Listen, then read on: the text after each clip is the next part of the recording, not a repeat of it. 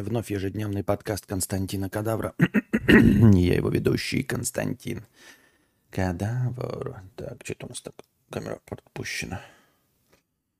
Так, а значит, что у нас? Я написал в названии стрима, как я уехал в Финляндию, и я смотрю, тут э, сразу все пишут, что я вас... На, на, зачем я вас кинул? Уехал в домик на юге Финляндию, получил машину в подарок и в Финляндию ехал домик на юге Финляндии, уехал в так называемую Финляндию. Сейчас э, вам, как вы, будет пасту по Russian Reality. Франция Финляндия разные страны. Это, да, и только один R110 э, понимает, что, как и все остальные случаи в моих стримах, это название простыни текста. Вот. Потому что, ну, в общем-то, если до этого было 30 стримов в названии которых были только ваши вопросы и простыни, то странно это было бы предполагать, что в 31-й будет не название вашего вопроса или простыни. Это название вопроса и простыни. Какую Финляндию? Вы серьезно, что ли? Вот я уехал в Финляндию, правда, да? На какие шиши? Ебать, вы что? Вы можете вот, блядь, посмотреть, сколько вы мне донатите да? Вы можете посмотреть э, даже вот эти, блядь, э, фан-сайты, где пишут о моих якобы доходах, так там доходы преувеличены, блядь, пиздец во сколько раз. Но даже если вы почитаете вот эти преувеличенные доходы, без сбора процентов, без всего вот этого, вы, может быть, вспомните, что я еще алименты плачу и за съемную квартиру, э, даже и без этого, даже без алиментов, без съемной квартиры, без ничего, даже там мои доходы, вот которые там по максимуму наебенены от балды, абсолютно умалишенными людьми, у которых, блядь, калькулятор, видимо, спизженный из журнала Forbes, вы все равно обнаружите, что на эти деньги никак уехать в Финляндию нельзя. Просто все равно нельзя. Все равно, даже если все эти деньги, это все равно нельзя. Вы смешные. А, вот. Это же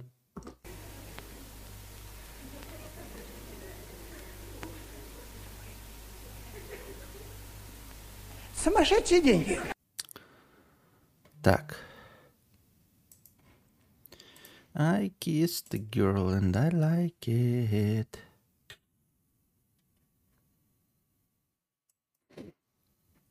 Итак, простыня текста который, э, от Олега за 50 евро. Э, именно его донат. Э, как вы видите, настроение накинул такое мощнейшее. Сейчас мы будем читать эту простыню текста. И, естественно, что? Ой, поздравляю, конечно, но не от всего сердца. Поздравлять, но не от всего сердца будем, товарищи. Привет, Константин. Вот, наконец-то, после стольких лет я собрался поделиться чем-то на твоем стриме. Я пару раз донатил за эти годы, но по большому счету являюсь просто пассажиром. Заранее прошу прощения за отсутствие каких-то знаков препинания и опечатки, потому что у меня нет русских букв на клавиатуре, а вслепую я печатаю плохо. Да и по-русскому в школе у меня всегда была еле тройка. Хочу поделиться историей своей иммиграции, но, может быть, чуть-чуть похвастаться.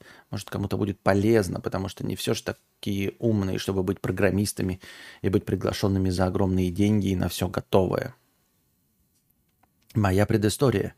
Я родился в 94 году в Кандапоге. Это такой маленький город в республике Карелия, известный лишь рестораном «Чайка» и событиями, которые последовали после одного печального вечера в нем.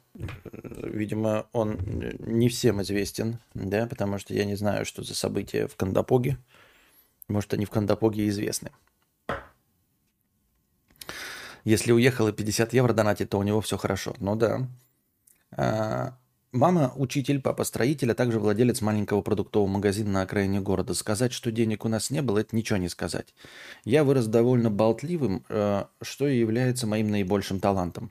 С письмом у меня, разумеется, не сложилось, но вот все, что казалось э, того, как отпиздеться и вывернуться из различных ситуаций, это ко мне.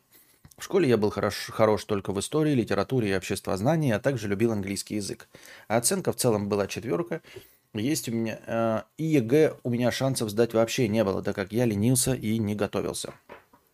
Я знал, что в Финке бесплатное образование сейчас для всех, кто не, граждане, не гражданин Евросоюза, э, уже нет. Но тогда было так. И в начале 11 класса я пришел к родителям и сказал, а давайте я попробую туда.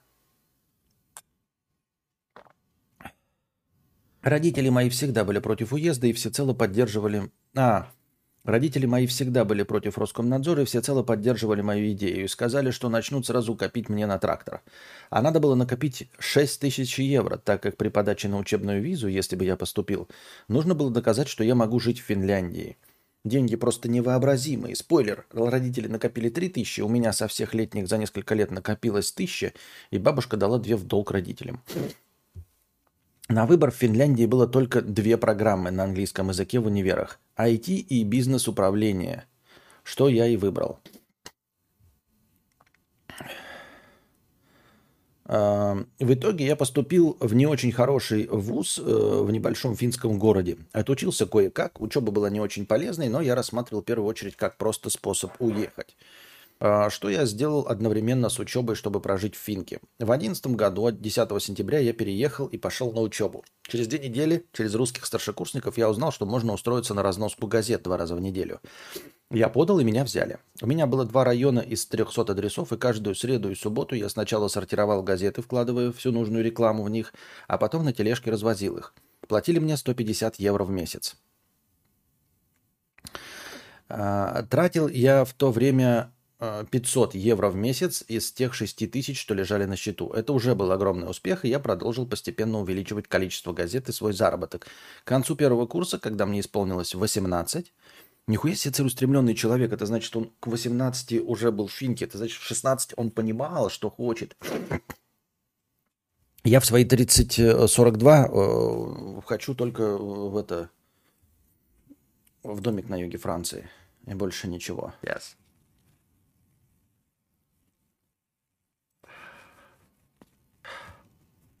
Косяк.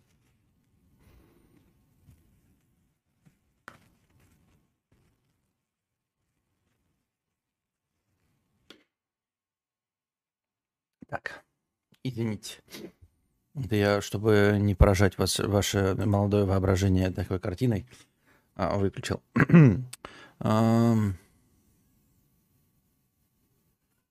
Продолжил постепенно увеличивать количество газет и свой заработок. Концу первого курса, когда мне исполнилось 18, купил Fiat Bravo 2001 года за 1600 евро и стал развозить еще больше газет. Через несколько лет я уже работал на микроавтобусе от начальника и развозил по 2000 газет за раз. Работа стала занимать 4 дня в неделю, причем смена в среду и субботу длилась часов по 12. На учебу я почти забил, так как учиться мне было легко – потому что кроме как складно пиздеть на этой программе ничего не было нужно. Я получил рабочую визу на 4 года по разноске газет, когда закончил универ. Это было просто охуенно, потому что рабочая виза давала работать без ограничений по 100 по часам, а главное, начинал идти срок, нужный для заветного финского гражданства. Тебе ебало набить, что ли? А буквально через пару месяцев после этого меня уволили, потому что я накосячил. Че, бля, автомобиль купил после первого курса? Нихуя себе. Так он автомобиль-то купил а, за этот, как его, еще и за 1600 евро. Ну, правда, по старым деньгам, ну ладно. А, нет, подождите, не по старым. Нет, по старым. Или не по старым? Или подожди. Правильно. Не, неправильно. Буквально через пару месяцев э, после этого меня уволили, потому что я накосячил. Не буду скрывать, когда ты развозишь такое количество бесплатных газет, определенное количество их не достигает результата. Не потому что я ленивый, а потому что это было бы физически невозможно. И мне показало, и мне казалось, э, что у нас с начальником негласное понимание, что я затыкаю, затыкаю любые проебы других работников собой, мне не задают вопросов. Я оказался неправ. Немножко не тот подход, да?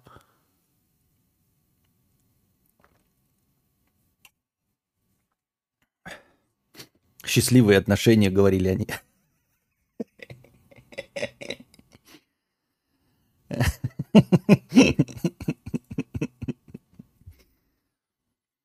А, в итоге я в панике ища, ища работу, потому что жить было не на что. Нашел аналог Яндекса еды в Хельсинки, куда меня взяли, и я отправился в столицу. Условия там оказались намного лучше почты, и в итоге я был доволен. Зарабатывал уже где-то две с половиной тысячи в месяц, работая по 60 часов в неделю. Мы вместе с моей девушкой стали строить нашу жизнь в столице. Она работала официанткой, и я развозил еду. При этом мы очень плохо знали финский, но в Хельсах можно было выжить и на английском. Ни о какой нормальной работе без идеального финского тогда речь не шла. Итак, спустя 4 года после получения высшего образования я все еще работаю доставщиком еды и очень активно ищу хоть какую-то работу по специальности. В итоге, после около 200 заявок на различные интерншипы в маркетинге и в продажах, так он не айтишник, там было два варианта, IT и бизнес, и он выбрал бизнес, ребята. В итоге после около 200 заявок на различные интерншипы в маркетинге и в продажах меня позвали на одно единственное собеседование в стартап из 12 человек, который продавал софтвер для бизнес-конференций и больших бизнес-выставок. И я получил работу. Девушка финка чешо. Да, конечно, финка. Он же пишет, что мы не говорили на финском вообще нисколько. Наверное, девушка финка. Он решил себе найти единственную в Финляндии девушку, которая не говорит вообще на финском. Почему бы и нет? Финку. А, благодаря сложившимся обстоятельствам у меня появилась возможность использовать мое умение болтать по назначению. И я стал продавать по всему миру как не в себя. Так как это был интерншип, э, по вечерам я по-прежнему довозил еду, но через два месяца после начала меня сделали постоянным сотрудником, им подняли зарплату с 600 евро на практике до 2000 евро плюс комиссия. А с этого момента я перешел полностью от работяг к людям, кто еще пытается построить карьеру.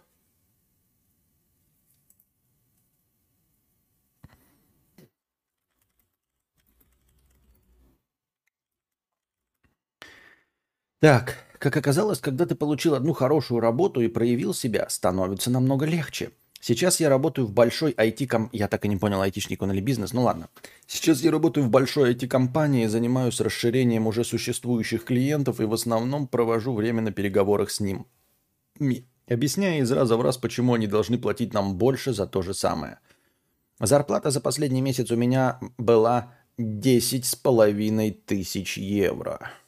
Минус 40%, конечно, на все пенсии, налоги и страховки, но все же.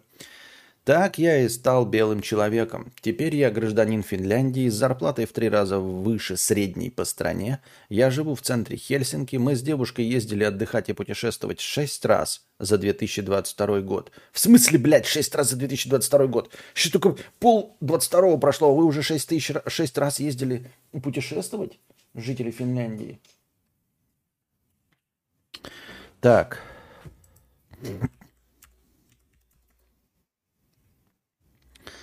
А, спасибо, что прочитал. Так, подождите. А где я? Или подожди. Да. То есть, начав с сентября 2011 года, ну, за 11 лет, а ты, блядь, меня подъебываешь, что ли, да? Вот оно что. Я думал, меня подъебывает. Он меня подъебывает. Он специально пишет, когда он начал. Он начал в 2000, сентябре 2011. Именно тогда мой вышел первый ролик на Ютубе. Начав с сентября 2011 года с зарплатой в 150 евро, я зашел в 22 год со средней зарплатой в 6 тысяч. Уже мне на счет после всех вычетов. 6 тысяч евро чистоганом после всех налогов. То есть он еще и государству Финляндии ничего не должен, и у него пенсионные отчисления. Спасибо, что прочитал. Я хотел поделиться, потому что все эти годы и во время смен на газетах 6 тысяч после вычетов и специально еще пишет 2011. Вы можете посмотреть датировку моего первого ролика.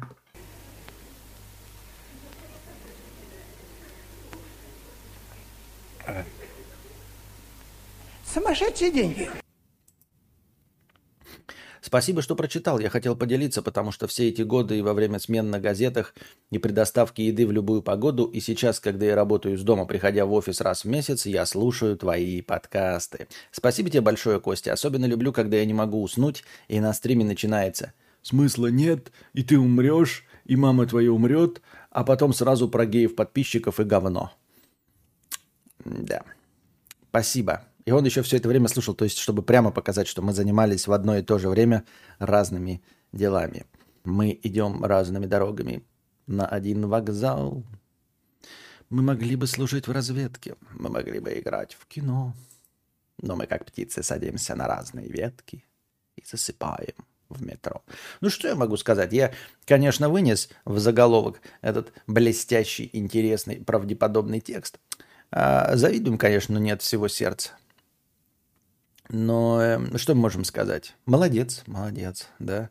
А при этом зная, что он ЕГЭ нихуя не сдал, да, что у него э, с письменностью, хотя с письменностью, как мы видим, вполне себе нормально, 11 лет живя э, в э, Финляндии, тем не менее он пишет лучше, чем некоторая часть из вас, остальные донаторы и присутствующие в чате. Хотя в самом начале текста сказал нам, что он стесняется отсутствия запятых и прочих проблем в орфографии. Вот. Турист из Пиздобольсбурга да, заби, э, за, заработал Пиздобольсбургским 6 а, тысяч евро. Интересно, что английский-то, видимо, он знает хорошо. Я не знаю, так непонятно стало, выучил он финский или нет, но, видимо, работает э, с международниками на английском языке. То есть он все равно владеет английским, как минимум, на таком уровне, чтобы вести представительскую деятельность. Я правильно понимаю? Спасибо, что прочитал. Я хотел убедиться, что вы, все, э, что вы все все еще нищеброды. Да. Какао из столовки со вкусом сладкого пениса. О да, крошка, вот он день жизни жителя Финляндии. А почему ты... Ну, ты... Что? Какао из столовки со вкусом сладкого пениса. Я подозреваю, что ты был в Финляндии. Мне просто интересно, откуда у тебя эталон для сравнения. Почему ты решил, что, например, это вкус сладкого пениса? Я бы, например, думал просто сладкое непонятно что, но ты так сознанием дела утверждаешь, что именно со вкусом сладкого пениса. Даже почтальон смог получать, смог получить 10к. Хочешь узнать как? Проходи по ссылке. Да. В современном мире можно питаться энергией солнца и быть миллиардером, и вполне э, совмещать эти два занятия. Ну да, то есть мы, конечно, э, понятное дело, завидуем, но так, чтобы нам э, стало э, легче, дорогие друзья – чтобы жить нам стало легче с этим мириться, со всей этой ситуацией, можно, значит, значит как сказать? Типа, а, пиздеть не мешки ворочить, понимаете? То есть мы тоже с вами, вот я, например, зарабатываю прямо сейчас 10 тысяч евро золотом, да? И у меня даже еще нет медальки экскоммуникаду. А, почему бы и нет? Как бы. Не обижайся, дорогой донатор, это мы просто так, чтобы э, нас отпустило. Сам, дайте мне, пожалуйста, лимонадик. Стакан и грушевый. Стакан и грушевый. Стакан и грушевый. Угу, спасибо. Было бы охуенно, если бы все это подвело нас курсом по, э, от инфо-цыган. Но это было бы, конечно, дерзко, четко, молодежно. 10 тысяч да, до вычета и 6 тысяч после вычета налогов евро. Это же сколько в э, настоящих-то деньгах? Рубли, рубли. Это что за фантики, блядь? 6 тысяч. Что это за фантики? 375 тысяч рублей. Экскоммуникату. И живет в центре Хельсинков. Ах. Пахнет сладкими пенисами из Финляндии. Я не знаю, как должны пахнуть сладкие пенисы, просто человек сказал тут в чате, мне показалось, что это должно быть интересно. Пахнет сладкими пенисами. Да. Хотя не знаю. Ты слишком быстро ответила «да». Слишком быстро ответила «да». Мы все зарабатываем 10 тысяч евро до вычета. Вопрос только, сколько остается после. А, да, у нас просто вычетов больше. Правильно. Правильно, правильно, правильно, правильно, правильно, правильно, правильно.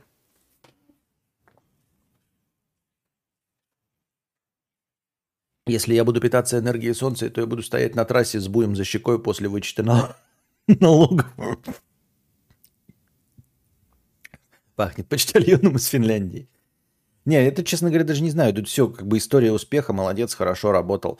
Но, видимо, единственный раз, когда ты решил эм, воспользоваться отечественным А8, это когда ты подумал, что между вами и начальником почты есть э, какая-то негласная договоренность о наебе жителей, а оказалось, что никакой негласной договоренности о наебе жителей нет, и поэтому тебя сразу уволили. Такой, постойте, то есть, а наебывать не надо было? И, такой, а я думал, что мы типа на наебе живем, а оказывается нет, не ёби да ёби, а суши, весла.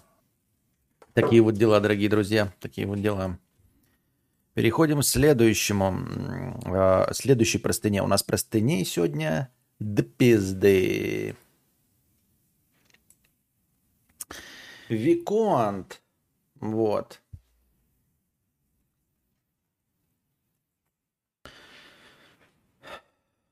Значит, э, эм, дорогой Константин, а, я тут э,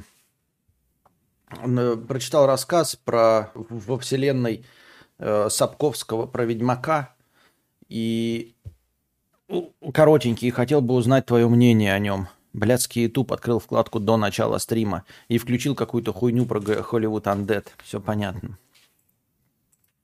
Из вселенной Ведьмака, я, честно говоря, про вселенную Ведьмака ничего не знаю, и про Анджея Сапковского, да ну ладно, что там. Я Виконт, молодой парень, родившийся и проживающий в Изиме всю жизнь. В этом году закончил Оксенфурдскую академию, купил неплохую повозку, обучился мастерству столяра-анальника и собирался посвятить свою ближайшую жизнь созданию табуреток, которые почему-то выпекают хлеб. Но все изменилось после вторжения Нильфгарда. Я переехал в поместье к своему умирающему отцу, и все что у меня есть сейчас, это ненависть. Я ненавижу Нильфгард, ненавижу Эмгыра, ненавижу нильфгардских прихвостней. В самом начале я думал, что не все нильфгардцы такие кровожадные. У меня были друзья оттуда, мы регулярно связывались посредством мегаскопов, играли в гвинт. Но теперь я не могу с ними общаться. Я понимаю, что ненависть – ужасное чувство, которое съедает меня изнутри. И когда умываюсь, я каждое утро повторяю себе «Виконт, главное – остаться человеком». Но когда глашатай на площади рассказывает о том, как огненные скорпионы привносят хаос в мой родной город, когда погибают маленькие прибашки, я снова начинаю ненавидеть. Ненавижу всех без разбору.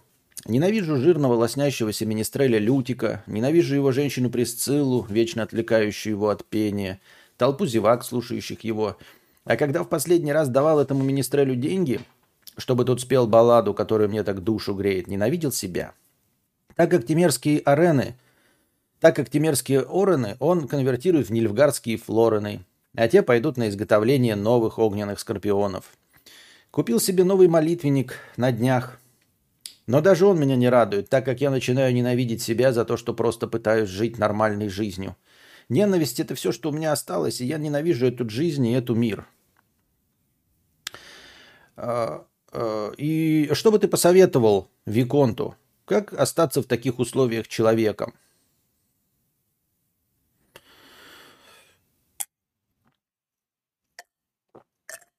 Ну, слушай, в таких условиях Виконту, наверное, сложно остаться человеком.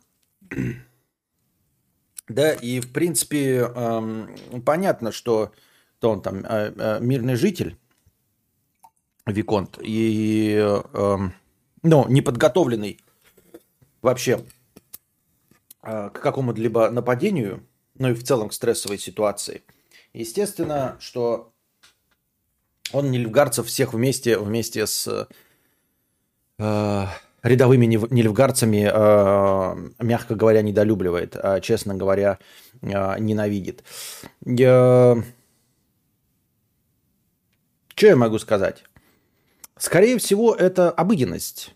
Я не знаю насчет э, не нормы, как я помните, все время говорил, да, потому что я сам отличаю норму, ну, типа, не включенные поворотники, несмотря на то, что все это делают, это не норма, потому что это противоречит, да, это обыденность. Ну, то есть э, э, везде и всегда это происходит вокруг. И нельзя сказать, что э, Виконта можно в чем-то винить. С другой стороны, хорошо, что Виконт все-таки э, хочет остаться человеком, да, но заставлять его или убеждать его в том, что какие-то есть хорошие нильфгарцы, это так глупо и, ну, я не знаю. Что ему можно сказать реально? Это, лю, любой разговор о хороших нильфгарцах звучит как-то, знаете, натянуто. Ну, типа, Нильфгард напал на эту, как он, что он там написал-то? Новозиму, да? Вот. А, и, значит, э, выжженные дома, все, вот это э, умершие а, прибожки, я не знаю, как читается это слово, да, огненные скорпионы, а ты ему пытаешься рассказать, что э, где-то там в Нильфгарде есть мирные фермеры, а, просто выращивающие свой турнепс, репу что там у Сапковского выращивают. Вот. Я думаю, что ему на это на- насрано, Виконту, и его можно понять. Вот. А.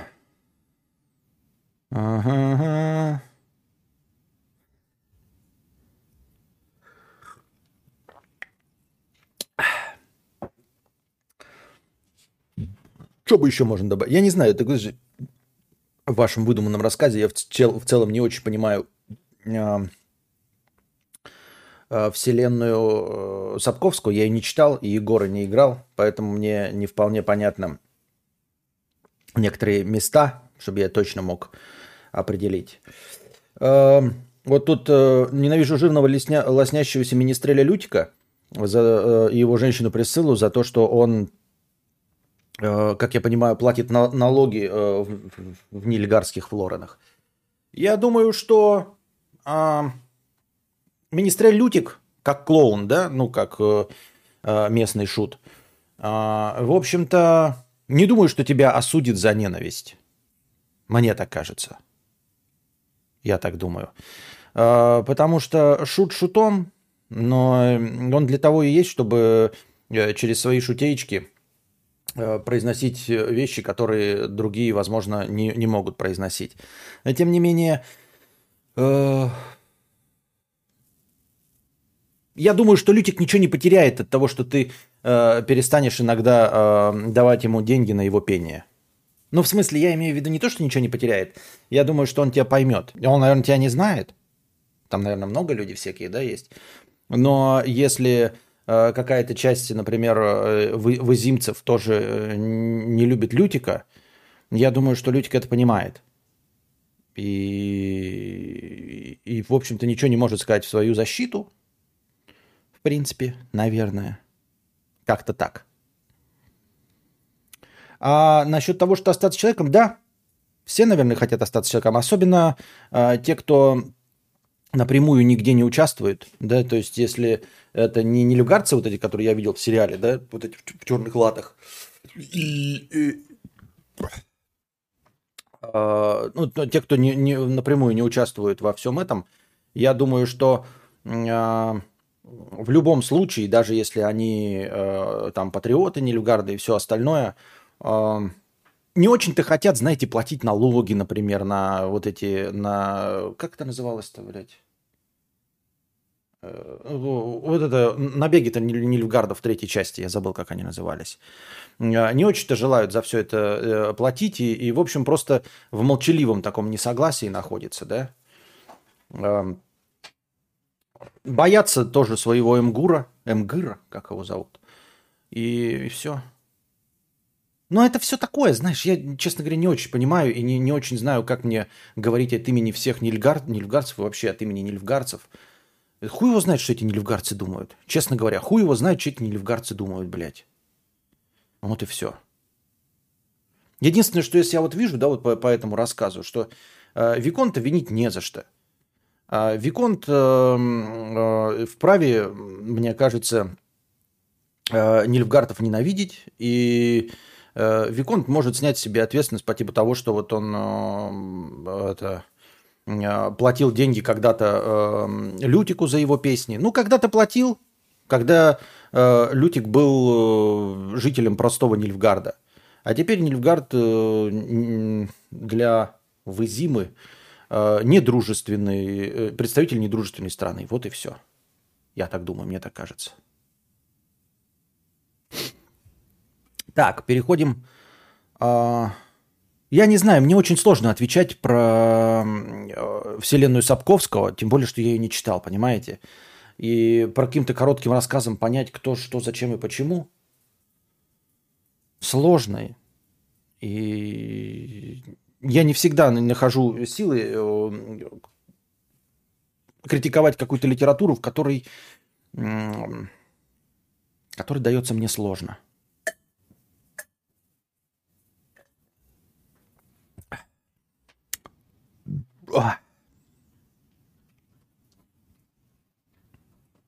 У каждого третьего родственника друг знакомый в Изиме, когда нейтральный еще норм, но когда они же говорят, что ты сам виноват, что в твоей Вазиме не так, как им хотелось бы, совсем не круто.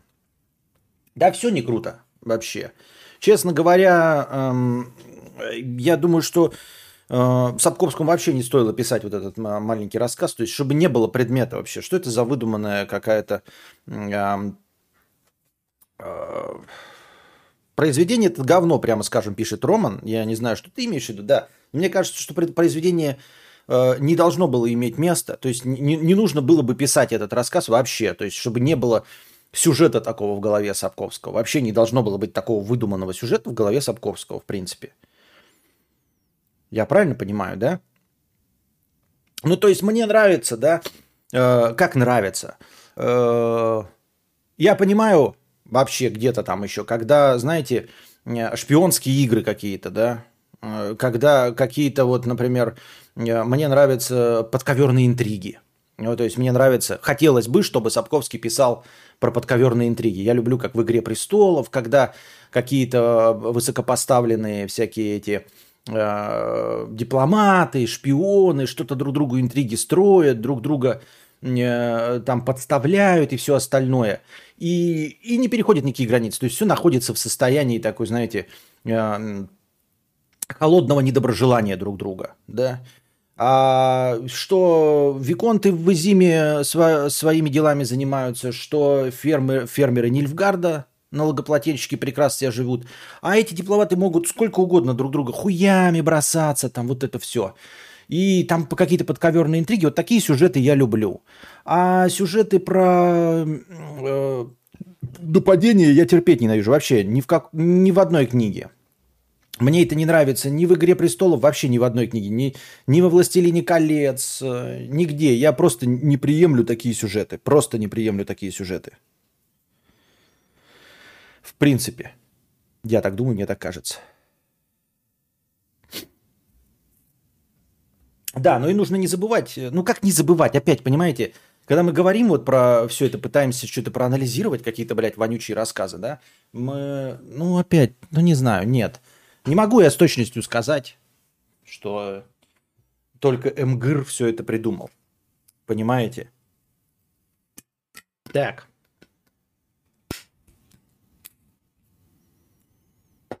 Имена-то какие МГР?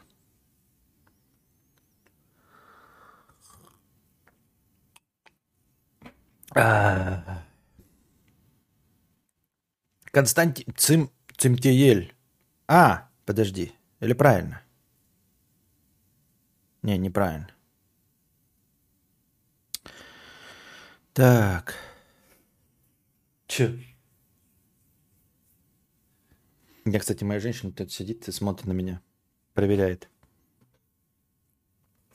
Проверяет, чтобы я правильно э, во вселенной Сапковского ответил на вопрос. Потому что она играла в Ведьмака. Плохо играла. Плохо, отвратительно играла. Ну, как и все игры. Да не только игры виноваты, но страдают э, невиновные викон. Да это понятно. Это же понятно, я и говорю, поэтому, как я сказал, я не знаю, я э, без подготовки, да, э, естественно, виконты ни в чем не виноваты. Ну, в смысле, я имею в виду жители Вызимы вообще не, не при делах абсолютно, да. А, э, и Нильфгард э, полностью не прав, но э, от этого легче, что ли? Вопрос-то был какой? Как остаться человеком, понимаете? Кон- конкретный вопрос. Да? И я могу сказать, что э, э, нельзя эмоциональный отклик, э, ну, винить э, Виконта за эмоциональную реакцию. Просто, э, то есть, вот как читаешь такой, ну, он прав в своей ненависти, Виконт. Ну, то есть, он прав в своей ненависти, Виконт. Понимаете? В любом случае, он в своей ненависти прав. Потому что, а что, а что ты, а что ты, как бы, Э, за, за что ты его можешь винить? Понимаю, он сидел себе на жопе ровно. Табуретки делал для выпечки хлеба. Вот, поэтому э, он как э, мирный виконт вообще ни, никаких при делах ни, ничего не сделал ни льфгарцам никогда и ни за что. Винить его за ненависть и за олицетворение, и ну, за, как это, проецирование всех нильфгарцев на Лютика тоже нельзя я и понимаю, что, как бы, знаете, как можно пафосно говорить там, да, не все нильфгарцы плохие, да, но от этого я, не, это правда, да, не все нильфгарцы плохие, но разве э, жителям Визимы и Виконту конкретно от этого легче? И разве ему нужно э, э, убеждать его в том, что не все нильгарцы плохие? Нужно, нужно ли ему рассказывать, что есть хорошие нильфгарцы? Оно ему надо? Оно ему не надо. Ему нужно, чтобы нильфгарцев не было. А не вот это вот все. Рассказывать ему про то, что есть хорошие нильфгарцы, плохие нильфгарцы, что-то еще. Это нахрен не нужно Виконту. Вот. Он спросил, как остаться человеком. Вот. Э, в смысле, как Виконту остаться человеком. Э, ну, стараться как чисто про, по, по гуманным соображениям оставаться человеком, но и, знаете, испытывать терзание совести за то, что ты эмоционально на это реагируешь. Вот Виконта винить в том, что он эмоционально на это реагирует и э, всех нельгарцев вот под одну гребенку, и в том числе Лютика, которого он когда-то слушал, и песни которого ему нравятся – а, тоже под нильфгарцев, ну потому что Лютик нильфгардец, а хули тут нет-то, а хули нет. Нельзя его за это винить. То есть можно, наверное, ему сказать, что как бы ты вправе, но оставаться человеком это уже другое дело. Тут я не знаю как. Да я сам человеком оставаться не могу, ебать. Мне э, смотрю на людей, не включающих поворотники. Не, ну ладно, я уже с этим смирился. Но есть еще все, все еще люди, которым я желаю скорейшей погибели.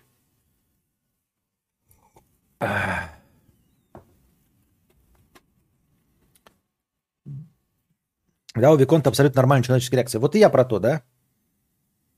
Э, а вот я, я говорю, а здесь просто вот это потому что она эмоциональная, ну потому что на них напали, а, на, на нильфгарцы. А, а, а логику, которую включать, да, которая, ну мы все знаем, да, что вы тоже можете мне сказать, что не все цыгане плохие, но попробуйте меня в этом убедить. Потому что меня цыгане наебали на 6 тысяч рублей, потому что во сне ко мне в кошмарах приходят цыгане и душат меня в кровати. И я эти кошмары 20 лет помню. Хотя я цыган встречал за всю свою жизнь два раза в жизни. Вот. И тем не менее убедить меня в том, что я ни в коем случае не расист, ничего, ты просто я... Ну, держите себя в руках. Ну, просто вы поняли меня, да? Ты реально в Финляндии. Серьезно, опять, Влад, какая Финляндия? У меня каждый стрим называется по имени... Э, по, по названию лучшего вопроса в стриме. И при, превьюха. И всегда так было. Если у меня до этого 30 стримов были названы по вопросу в донатах, то с чего 31 это будет назван по-другому? Главное, чтобы в мире э, в итоге не уничтожили белый хлад. Ну вот это уж я не знаю. Надо, блядь, такие посты в это, в это, в, раз уж вы такие э, антилектуалы, когда заходите в э, мой стрим, мне нужно где-то в скобках писать иногда вопросы там типа, э, что если я гей, да, например, когда мне пишет кто-нибудь там простыню, что если я гей, надо в скобках писать, не про меня, это вопрос из донатов. Хороший пример с цыганами. Не расизм, но плохой опыт запоминается в 10 раз лучше хорошего. Вот, вот, вот. Ну и в плюс ко всему люди же, э, в принципе, помнят негатив подольше, чем позитив, раз. А во-вторых, любой опыт, не по части общения с какими-то э, людьми, а вообще люб... отрицательный опыт всегда запоминается лучше. Я не помню ни одного сна хорошего и доброго 20-летней давности. Я ни одного хорошего сна пятидневной давности не помню. Зато я помню кошмары 20-летней давности, как меня цыгане в, в, это, в кровать в, в, втвердяют. Жду стрим, как я уехал в домик на юге Франции. Нет, такие издевательства я не буду.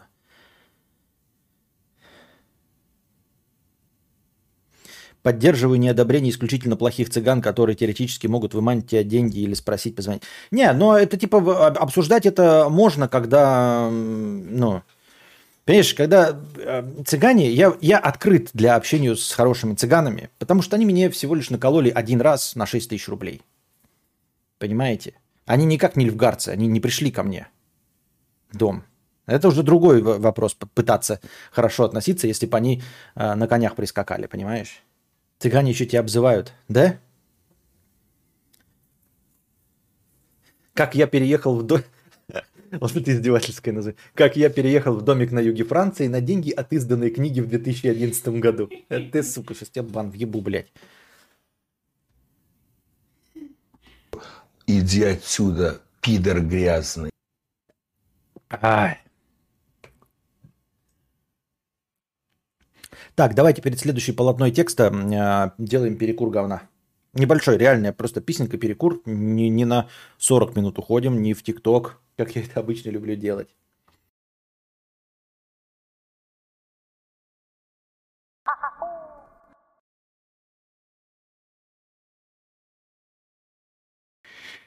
Так. Я думаю, если Константин напишет когда-нибудь книгу, то для пиара может назвать ее просто «Книга Константина Кадавра», что в сокращении ККК. Правда, на юг Франции он уже никогда не уедет. Как это Куклукс-клан. Я.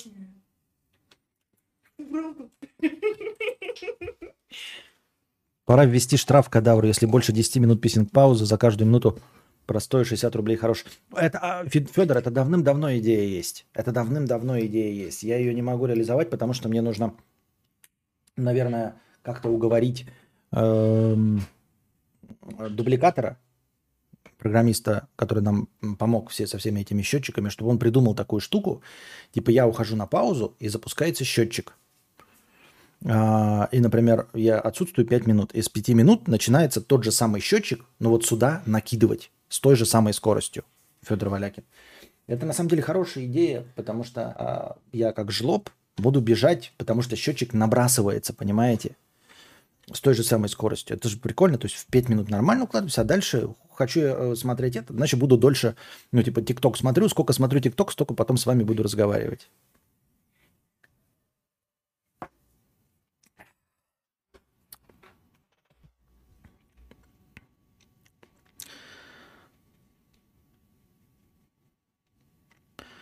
Так, так, так, так, так. Эм, следующая простыня текста. Константин, я высрал свое полотно. Видимо, какие-то э, истории о том, как ты сначала неправильно что-то съел, да, а потом ткань вышла. Так, а, вот оно как. Чуть коня, кони не двинул от такого резкого возвращения. Чуть куни не двинул. Понятно. Стоит ли заводить детей? Недавно решил взять кота из приюта. А, Начал гуглить корма. Как оказалось, вискас, китикет и вся эта дрянь имеет мясо менее 5%. Коту, как хищнику, мяса нужно 50% для нормального существования. Начал гуглить разные дорогие и солидные корма. На каждый можно найти с десяток отзывов, что кот после этого срал в кровью, и предположение, что там чуть ли не металлическая стружка. В общем, несколько часов потратил на попытки найти, какой же корм точно достаточно качественный, но к определенному результату прийти не смог. Решил, что в приюте кота все равно кормят вискосом, и даже если я промахнусь, со мной он будет питаться лучше. А какое количество людей, например, не запаривается с выбором корма? Какое количество людей не имеет финансовой возможности покупать что-то лучше вискоса? Или же просто видя ценники и слыша аргументы о содержании мяса, отвергают это подсознательно, приняв тот факт, что покупка корма подороже, покупка корма подороже затруднит их финансовое положение. Возможно, такие люди сразу думают что-то вроде «Да хуйня это какая-то, покупали же вискос, нормально жрет шерсть, лоснит, мяукает, звонко». Наверняка многие просто отметают эту мысль у себя в голове из-за своей зашоренности и нежелания разбираться. Кто-то и вовсе кормит кота со стола. Я понимаю, к чему ты ведешь, и у меня даже есть ответ на этот вопрос. А, Так вот, это всего лишь выбор питания, а сколько еще вопросов себе должен задать, во скольких вещах разобраться человек, чтобы иметь моральное право завести кота, а во сколько раз больше таких вопросов для человека, который заводит ребенка. И это приводит меня к давно крутившейся в голове мысли, стоит ли большинству заводить детей или даже так, имеют ли право люди заводить детей. Отвечу так. Как бы это кощунственно не звучало, а схуя ты взял, что человек-то, блядь, э, чем-то поважнее, лучше кота? Ну, то есть ты, подшерстив пару часов, все-таки выбрал какой-то корм. Ну, и на человека выберешь корм. Ну, типа, блядь, серьезно? Нет, конечно, это твой человек, да? А, Твоя личинка, но и понятно, что ты им дорожишь э, вследствие того, что зимний пейзаж, донат.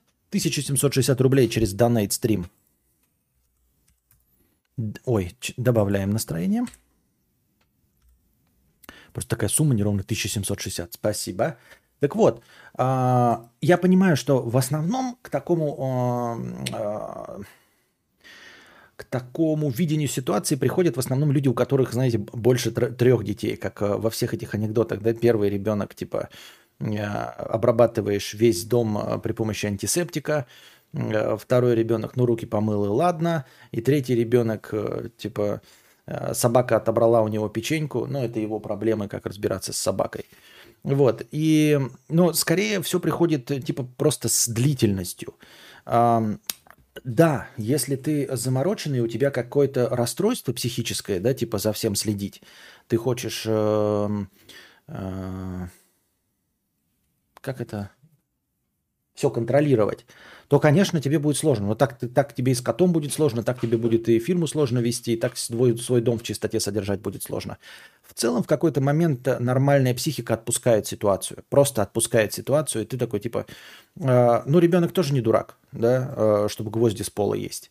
Э, в конце концов, все вот эти инструменты э, природы, когда ребенок с пола что-то ест, это все-таки инструменты, как мне любит напоминать постоянно Анастасия, а что это инструменты повышения иммунитета. То есть он должен, грубо говоря, ребенок в маленьком возрасте что-то с пола есть. А, это не значит, что она оправдывает, когда вкусно с пола ест. Просто она имеет в виду, что э, э, э, мы говорили просто про иммунитет что природа так со- создана, что она, ну, как бы выключает некоторые триггеры у детей, чтобы они нарабатывали какой-то иммунитет. И точности так же там в детский сад нужно идти ребенку, чтобы переболеть всеми корями, коклюшами, а именно в обычном а, в, обычной ситуации. И также и здесь, то есть э, ты, конечно, смотришь тоже вот эти комедийные типа э, всякие нарезки из ТикТока, там типа папа года, да, когда э, он смотрит, как ребенок лезет на какую-то высокую штуку, э, и типа не беспокоится об этом, пизданется и пизданется. Ну, пизданется, да, ну, конечно, можешь это сломать. Ты там смотришь, чтобы совсем высоко не, не поднялся. Но в целом, ну, пизданется и пизданется. Ну, как бы он должен, ну, кости, они все-таки какую-то прочность имеют. Э, Конечно, хотелось бы, чтобы он учился на чужих ошибках, не на своих, но тем не менее, такие типа болевые ощущения получать, что если поднимешься высоко, то можешь упасть и будет больно, это норма. И э, вот эти ожидания твои про кота в том числе, да, они как бы предварительные. Предварительные они есть, и предварительное беспокойство, это да, это накручивание. Но оно потом со временем проходит. То есть ты когда кота заведешь, и он начнет есть что-то, э, и ты тоже станешь э, себя как бы как это, не оправдывать, а... Ну, то есть тоже так же будешь говорить, он же мяукает, шерсть лоснится. В принципе, это и правильно. Кот доволен жизнью бегает, вот ты его кормишь каким-то кормом, он не блюет, не срется кровью. Если срется кровью, то ты сам это поймешь. Не нужно к врачам идти, не нужно проверять э, количество белка в корме. Этого всего не нужно. В этом плане животные э, попроще. То есть с человеком надо общаться, да, там, типа, он может тебя обманывать, э, чтобы манипулировать, ну, как вот у доктора Хауса, я имею в виду, даже взрослые люди, ты спрашиваешь, что у него болит, а он хочет, чтобы ты, ты ему понравился как доктор, и вот он рассказывает про свои существующие болезни. Какой-то другой хочет пораньше убежать и получить справку, и наоборот раскрывает. Э, кошки, собаки и животные в этом плане нихуя не скрывают, ну и, в принципе, не могут скрыть кровь в своем говне, поэтому вот Кошка срет, видишь, а, стул нормальный, да, не дрищет кровью. Шерсть у нее не выпадает, лоснится, и она радостно мяукает, прыгает и говорит, значит, все нормально, значит, все нормально. И все. Она не будет есть. Вот и, допустим, и ест корм, просто ест его. И она не будет есть, если это ей вредно, и она будет от этого помирать. А значит, что же у нее есть механизмы самосохранения? То есть в конечном итоге а, кошка твоя будет, вот, э, например, э, мы сегодня попробовали кошачью мяту. Анастасия заставила купить, типа, порадуем кошку. И оказалось, что удивительно, да, кошка, которая э, аутисткой не, не, не гладит и вообще абсолютно не ласково, ни на что не реагирует, э, попала в тот небольшой процент кошек, которым абсолютно насрать на кошачью мяту. Ну, то есть прям в лицо ей пасовали, вообще похуям, просто похуям на кошачью мяту кошки. Поэтому твои страхи, да, а, и там изначальное планирование, чем ты будешь кормить хорошим кормом, могут закончиться ничем, просто потому что ты принесешь кошку, а, дашь ей самый супер корм, она его не будет есть. Или будет есть вообще без энтузиазма. А купишь ей какую-нибудь дресню самую, не, как по твоему мнению, некачественную, она будет есть, шерсть будет лосниться, кал будет прекрасный, будет бегать, радоваться и просить у тебя побольше. Вот и все. Ну, то есть адаптироваться по месту. Еще раз, э, не нужно, наверное, сильно переоценивать, эм, э, как это сказать, свою ответственность и, и то, что ты можешь вообще, в принципе, дать ам, и то, на что можешь повлиять. Что в животных, что в людях, и все остальное. Понимаешь, как бы сделать кошку счастливее, особенно кошку. Собаку-то еще можно, да, какие-то стандартные триггеры, там, гладь ее, радуйся, она тебя будет любить. А с кошкой такая лотерея, ты там можешь как угодно с ней себя вести, она все равно тебя хуй положит. А другая кошка может маститься, не зная ничего. Вот моя, на- на- наша кошка вообще нихуя э, никак не реагирует. А, например, когда я к родителям приезжаю, у них кошка уличная. То есть э, домой приходит только поесть. Ее иногда закрывают дома, ну, то есть просто закрывают все двери, чтобы она выйти не смогла, чтобы она мышей ловила осенью. Вот. э, И эта кошка, я приехал, она меня никогда в жизни не видела. Сразу я сел на крыльце, она на меня заскочила и ждет, когда я ее буду гладить. Вообще не знает, блядь, человека, просто заскочила и будет гладить. Ее все. Я ее никогда не кормил, ничего. А ест она половину, то, что ей родители дают, это, по-моему, вареные головы рыб, покупаемые на рынке с какой-то кашей. Э, По большим праздникам ей покупают вискас, типа как лакомство, понимаете? А и где-то процентов 60 это то, что она поймает и съест сама. Ну, потому что она уличная. Она реально там какая-то очень супер охотничья кошка, потому что она постоянно мышей лутает. То есть они смотрят, она постоянно где-то на крыльце какая-то мышь. Она ее съест, потом воробьев, мышей, все, короче, вообще дикая охотница. Ну и к тому, что абсолютно уличная кошка, не домашняя, которую постоянно гладит. Моя мама она не такая, чтобы там гладить кошек. Вот, она ее кормит, такая, все нормально, там по загривку, по это, ну все, хватит. И блохастых грязных этих животных. Чисто такое функциональное животное. И тем не менее, оно ласковое садится, и ты его это э, гладишь. Не, не, не, не царапает ничего. Вот, это я все к, к тому, что э, лотерея, что-то я далеко ушел от темы. Насчет того, что ты стоит ли большинству людей заводить детей, э, ты можешь что угодно думать об этом. Можешь считать, что нет. Э, Вот, э, можешь считать, что да, но по, в отношении себя ты принимаешь решение сам.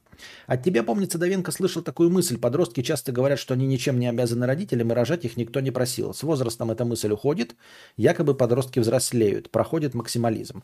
Ну, у большинства, у меня не ушла.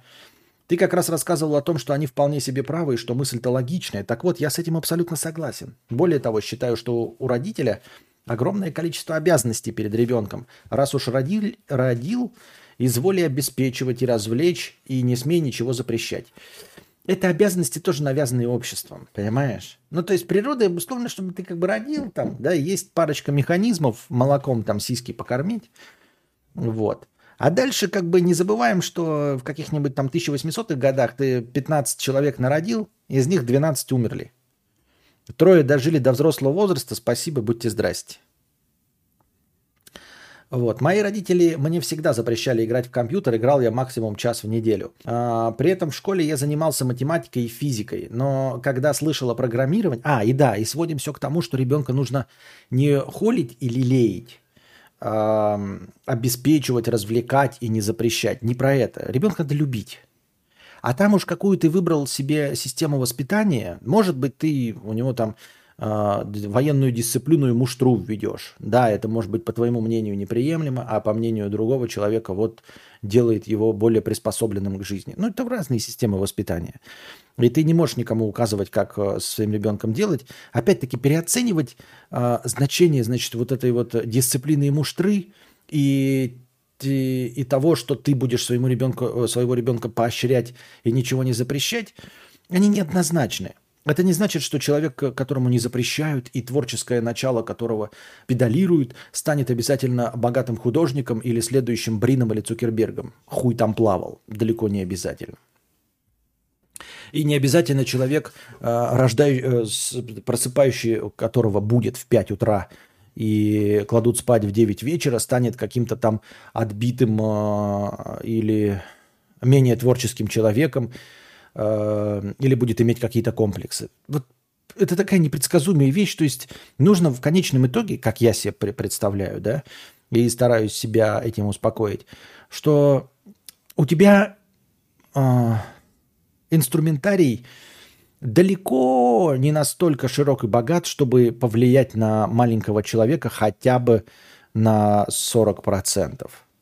То есть все, что ты сделаешь при максимальном своем участии, обусловит 40% характера будущего человека. Ты даже за половину не отвечаешь, и уж тем более не за 60%.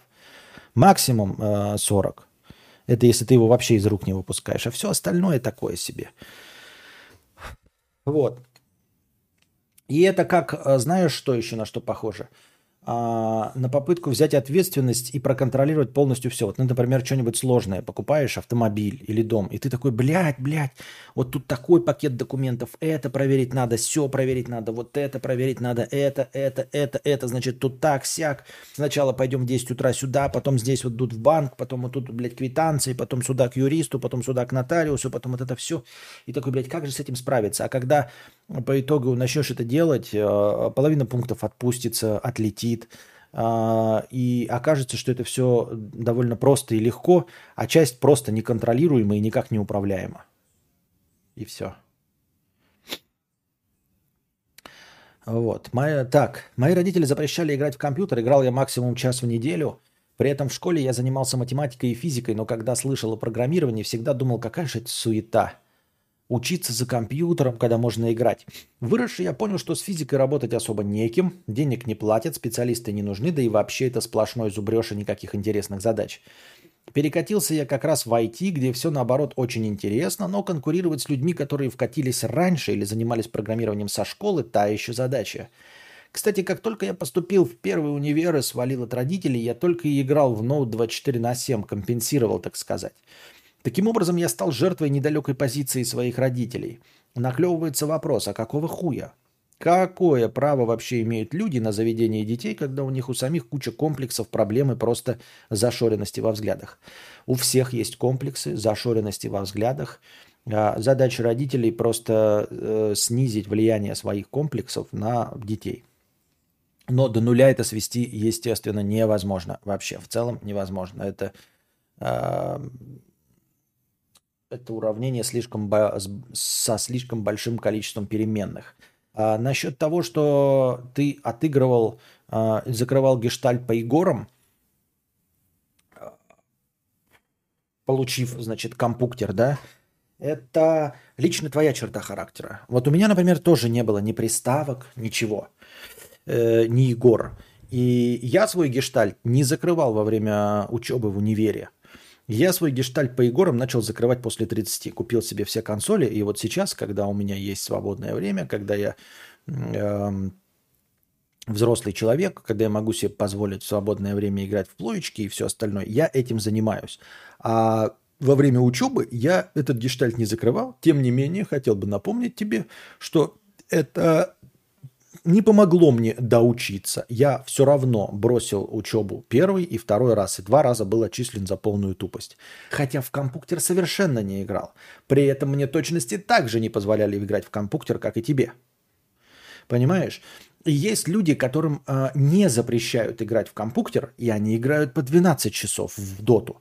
То есть тебе не разрешали, и ты потом, значит, играл 24 на 7. А люди, которым не запрещают, изначально играют и никуда не поступают, ничего. А есть люди, которым не запрещают, им это нахуй не надо. Ты слишком большого мнения о том, насколько на тебя повлияли родители. И насколько их запрет определил э, твою будущую игровую зависимость. Ну, такую псевдозависимость, понимаешь? Ты слишком большую ответственность на них накладываешь. Хуель ты взял, что ты не играл бы если бы тебе сразу разрешили. Может быть, ты продолжил бы играть, и к моменту сначала бы играл по 10 часов, а когда уехал от них, стал бы играть по 12 часов. Ты уверен, что это они запустили какой-то триггер? Вот у меня они не запустили такой триггер. То есть он у меня остался незакрытый гештальт, но я его начал закрывать после 30 на свои бабосы. И при этом ты учился, а я все равно был отчислен, хоть и без игры. Как так получилось? Хуй пойми. Правильно? А... Они могут ошибаться и отодвигать чат в прогрессе на год, а то и 10 лет, а может и вообще тем самым перекрывая им возможность к нормальному существованию. Могут, а могут и нет. Никто не знает, что перекрывает, а что э, подталкивает. И существуют ли вообще родители, которые могут насовать себе хорошими родителями?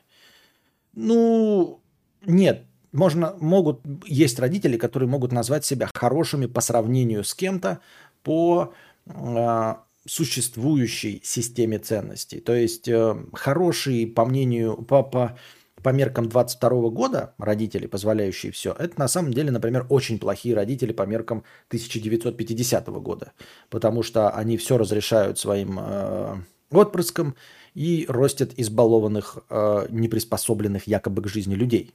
Хотя сейчас это э, э, пропагандируется как э, свобода творчества, например. Играл все детство, оба раза поступил на бюджет, на четвертом курсе ушел, все равно стал программистом. Это практически не влияет на, на какой-то там прогресс. Вот, пишет Богдан, видишь? А, человеку надо разобраться в огромном количестве вопросов, чтобы их ребенок... Что? Так. А, Разобраться в огромном количестве вопросов, чтобы их ребенок вырос как физически здоровым, э, как в примере с кормом, морально здоровым и без всяких блокеров и заглушек в голове, способных мыслить и принимать комплексные решения. А на любую недоработку, как мне водится, ребенок имеет полное моральное право обоссать родителей с ног до головы, даже если ошибка не особо серьезная. А, да не можешь ты, нет, ты можешь обоссать кого угодно. Опять-таки ты вправе обоссывать вообще все, что угодно и кого угодно. Это твое право. Но Понимаешь, ты можешь своему ребенку говорить, эм, э, что условные покемоны это полное говно, и в целом э, оберегать его всю его жизнь от покемонов, а он пойдет в детский сад, и ему расскажут, насколько покемоны хороши. Вот. Откуда ты вообще узнал о том, что Егоры это интересно? Если родители бы тебе запрещали Егоры, не давали тебе играть, я не думаю, что они показали тебе, как управляться с Думом и всеми остальными нитвоспидами. Правильно? Они тебе этого не показывали. Этого ты набрался не у них. Этого ты набрался у общества. А любви, любовью к играм ты проникся от общества – это то, от чего они тебя по-настоящему не смогли отгородить, потому что ты имел определенную свободу. Если бы ты реально не имел никакой свободы, не было бы у тебя нахуй никакого ноутбука. И ты бы никогда не узнал, как играть в игры, если бы ты был э, ребенком, вот как э, вот эти, которые в 9 лет в МГУ поступали. Или всем остальным, э, которые никогда компьютера не видели, понимаешь? Никогда бы ты нахуй не узнал, что такое игры, а об этом ты узнал только от своих одноклассников, одногруппников и, всего, и от всех остальных. То есть ты это узнал из внешней среды. Они точно ничего не сделали для того, чтобы ты полюбил и горы и играл в них 24 на 7. Так может ты будешь винить э, общество, среду и окружение, которые заставили тебя полюбить и горы, а не родителей, которые это запрещали. Схуяль ты взял, что их вина, что ты не доиграл? Может вина, что ты вообще играл, но их точно не их.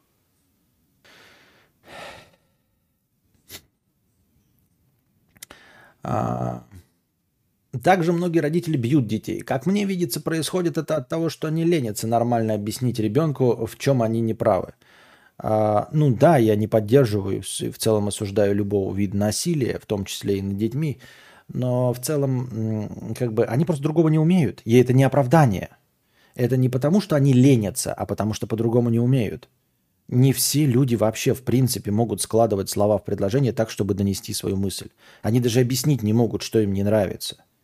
Они не могут объяснить, почему они расстроены. Они не могут рассказать ребенку, что вести себя нужно тихо, потому что ты устал. Они просто не способны это произнести, потому что не владеют словом в, такой, в таком маленьком масштабе, в таком э, чтобы объяснить ребенку, что э, не стоит шуметь просто потому, что ну, папа устал, например, условно.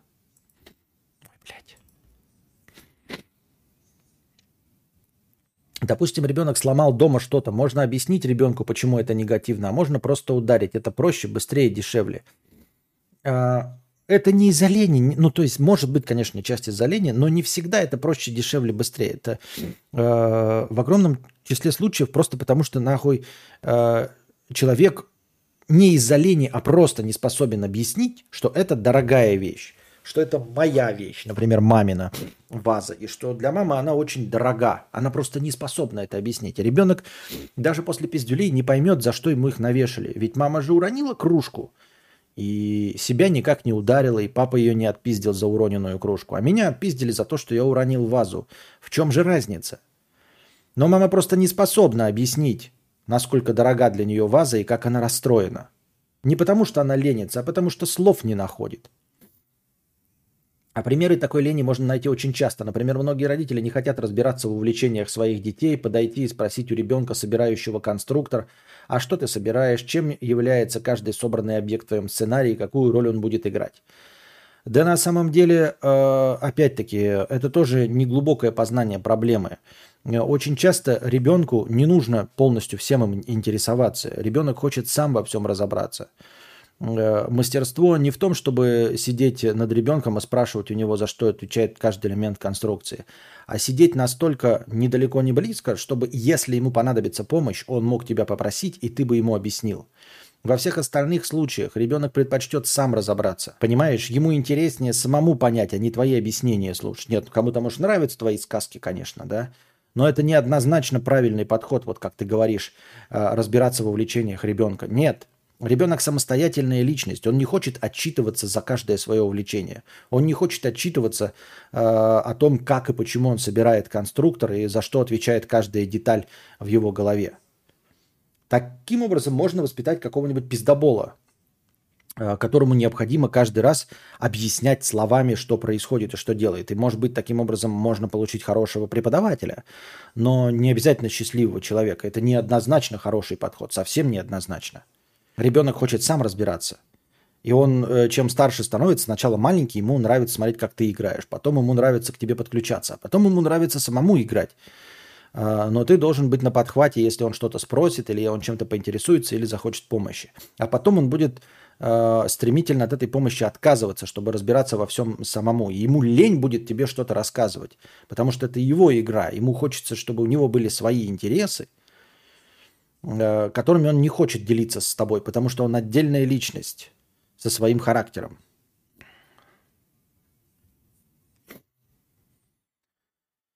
Особенно это важно, когда ребенок вырастает. Отцы, например, часто приходят с работы уставшими, и им, и им так не в моготу заниматься еще и ребенком, хочется только пожрать и лечь зрить телек.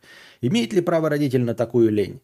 Тем более, имеет ли право заводить ребенка, понимая, что сил на него оставаться не будет? Да ни у кого не остается сил во всем мире э, ребенку не, не нужно так много. Спасибо. Не нужно так много внимания родителям. Нужно понимать, что такое внимание, которое ты описываешь, нужно совсем маленькому ребенку. До 7 лет. После 7 лет ему не нужно много времени. Понимаешь? Ну, я так условно говорю про 7 лет, когда вот он в школу идет. У него свои друзья, у него своя компания. Вот. А, ему не нужно так много тебе рассказывать, так многим с тобой делиться. Да, ему нужно чувствовать твою любовь и твой какой-то интерес, но это не про то, что ты говоришь заниматься прямо с ребенком. Кому-то, может, надо, да. То есть надо на самом деле не какое-то время иметь и все, а надо смотреть на отклик ребенка. Если он хочет, тогда ты с ним занимаешься. Но я к тому, что он вполне себе искренне и честно может не хотеть с тобой заниматься – и в этом нет ничего плохого. И он знает, что ты его любишь, он знает, что он тебя любит, что вы друг друга любите. Но как бы родитель у меня глупый, я не хочу с ним играть в игры. Еще пример в догонку. Допустим, подходит... И это к тому, что ты заранее не можешь определить. Ты можешь каким угодно быть интеллектуалом, а твой ребенок не захочет читать книжки. Вот, и ты будешь с ним якобы сидеть, а ему это нахрен не надо. Еще пример в догонку. Допустим, подходит к отцу ребенок и спрашивает, папа, а ГМО вредно? Нет, сынок, оно нужно, чтобы увеличить какие-либо характеристики продукта. Но, папа, я прочитал пару аргументов против ГМО. Да фигня это все, сынок. Я читал разные вещи и знаю лучше спустя несколько лет. Папа, я хочу жениться на проститутке, но она отказывается оставлять свою работу. Стоит мне это делать? Нет, сынок, думаю, что нет. Тогда сын подумает, да хули этот старый пердун понимает. Я люблю ее, читал разные вещи и знаю лучше. Но как мы и говорим, понимаешь, как я тебе и сказал в начале этого стрима, э, не может папа регулировать это все. В конечном итоге э, ребенок это отдельная личность. И сколько бы ты сил не, при, не, при, не прилагал, не более чем на 40% ты можешь на него повлиять, как я и сказал. Все равно он примет решение, трахать проститутку или нет сам. Вот и все, я же про это и говорю. Не надо переоценивать свой вклад э, в личность и характер ребенка. Можно больше, если запереться в тайге, вообще. И говорить ему, что больше мира не существует. Существует только мама и папа, наш, наша землянка и лес. И больше ничего.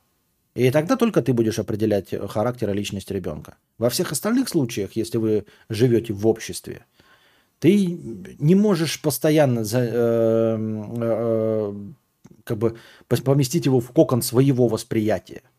Не можешь. Он сам будет черпать информацию из внешнего мира, из общества. И какой бы ты ни придерживался логики, видишь, ты же сам сказал, э, папа говорит ему, что прочитал вот такие, что характеристики продукта можно увеличить при помощи ГМО, а он прочитал. Понимаешь, он прочитал. Все, ему в детском саду сказали, в школе сказали аргументы против ГМО, училка, бабка на заборе, кто угодно рассказал ему про то, что ГМО это про плохо. И хуль ты с этим сделаешь? Нихуя. Ничего ты с ним не сделаешь. Единственным решением мне видится разобраться в большинстве вопросов, быть готовым опровергнуть все контраргументы и давить, давать а, комплексные развернутые ответы, не только э, свой взгляд на ситуацию. Ой, ты не сможешь разобраться во всех вопросах. Ты э, слабо себе представляешь, что э, может спрашивать ребенок. Э, понимаешь, все подготовки такого рода, ты э, предполагаешь, что с тобой будет разговаривать примерно 12-13-летний человек, владеющий твоим словарным запасом, интересующийся тем же самым и принимающим аргументы. Ты, у тебя какой-то идеализированный образ ребенка, который готов с тобой разговаривать, а не, например, эмоционально э, настроенный ребенок, э, которого покусала собака и который говорит, что все собаки плохие. Аргументы все свои, и контраргументы, и комплексный э, взгляд на вещи можешь засунуть себе в очко. Если вот он вышел на улицу, его собака покусала, и он кричит, все собаки говно, ненавижу всех собак. В 12 лет. Ну, попробуй расскажи ему свой комплексный подход на то, что бывают разные собаки. Вот, не все собаки плохие, некоторые собаки пожарные, но я тоже собак недолюбливаю, но кто-то... Попробуй эту хуйню прогнать ребенку, которого покусала собака. Вот. И это ты прогоняешь 12-летнему. А четырехлетка тебя спрашивает совершенно о другом. Вот. И ты ему говоришь такое, э, это паровоз, он ездит по рельсам. Он говорит, нет, он летает. Ты такой, паровозы не летают. Он говорит, мой паровоз летает. Ну и все. Ну какой комплексный ответ? Какие разные взгляды на ситуацию? О чем ты говоришь? И к, к, ни к какому большинству вопросов ты не подготовишься. К какому вопросу ты можешь подготовиться? Что синий? Вот мне ребенок задает вопрос, что синий? Какой у тебя комплексный ответ к вопросу, что синий? Ты ему говоришь, вот смотри, вот паровозик красного цвета. Он говорит, что синий? Вот, вот, примерный диалог при, э, с настоящим ребенком. Ты говоришь, ну, не, смотри, вот, видишь, дождь, он красный. Что синий? Что-что? Что синий? Ты имеешь в виду, почему синий? Нет. Что синий? Кто синий? Ну, Додж. Что Додж? Я говорю, Додж красный. Да, Додж красный. Что синий? И тут ты со своим, блядь, подготовленным, комплексным, развернутым ответом и разными взглядами на ситуацию. Такой, нет, Додж красный. Да-да-да, Додж красный. А что синий? Что-что синий? Почему не синий? Не, он же красный, говорит ребенок. Додж красный. А что синий? Ну давай, блядь, отвечай комплексным ответом. И попробуй не полениться. Вот ты пришел, да да не сработает. Ты полон сил, блядь. Полон ты идей, свежий весел ты, визмента свежий, полон сил. Что синий? Ты такой, я понять не могу, что ты спрашиваешь? Ну что синий? Что синий? Так, подожди, что синий у нас? ничего синий. Нет, ну, ну что синий? Что синий? Да кто синий-то? Никто. Ну что синий это? Да ничего. Ты что спрашиваешь? Что синий? Ты... Я не, не, не ну, ну, дочь красный, бывает синим, но вообще у нас красный дочь, а синий Subaru Impreza. Нет, что синий? Ты такой, я не знаю ответ на этот вопрос. Давай к следующему вопросу перейдем. Не знаешь? Да. Ладно. А что он ему говорил? Кто? Ну он ему что сказал? Да кому сказал-то? Мы говорили только что красный додж, синий, что синий? Ну что он ему сказал? Кто сказал? Что кому сказал? Ну он ему сказал, они ехали, ехали, он ему сказал. Ну что он ему сказал? Когда? Ну только что, что он ему сказал? Да кто сказал-то? Кому сказал? Ну что сказал? Ну пожалуйста, пожалуйста, что он ему сказал? Он ему сказал, «А, привет, как тебя зовут? А, хорошо. Вот, поэтому, знаешь, подготавливать ответы на вопросы 12-летнего подростка можно. На самом деле он спрашивал, что-то, кто его знает, про, про мультик какой-то вспомнил, хрен его знает. Так что, э, я говорю, пере, ты переоцениваешь э, свой вклад вообще вот во, во все это мероприятие. Сильно переоцениваешь.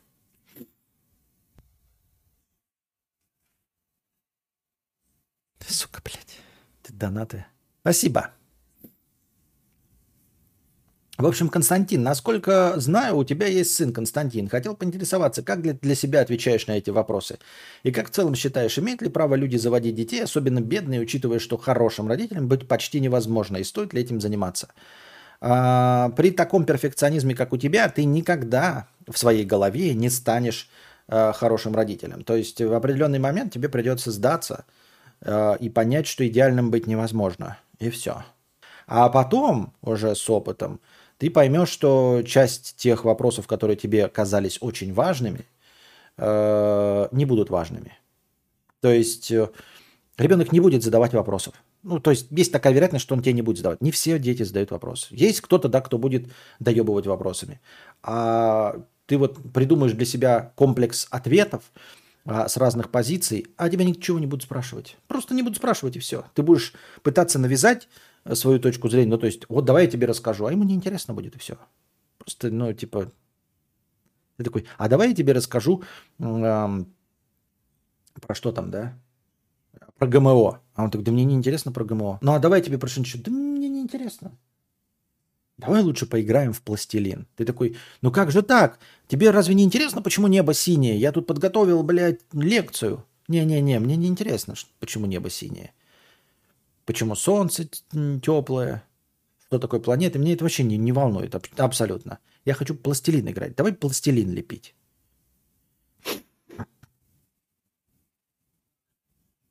Садись, сейчас тебе расскажу про планетарную бомбардировку. Да-да-да. Вот.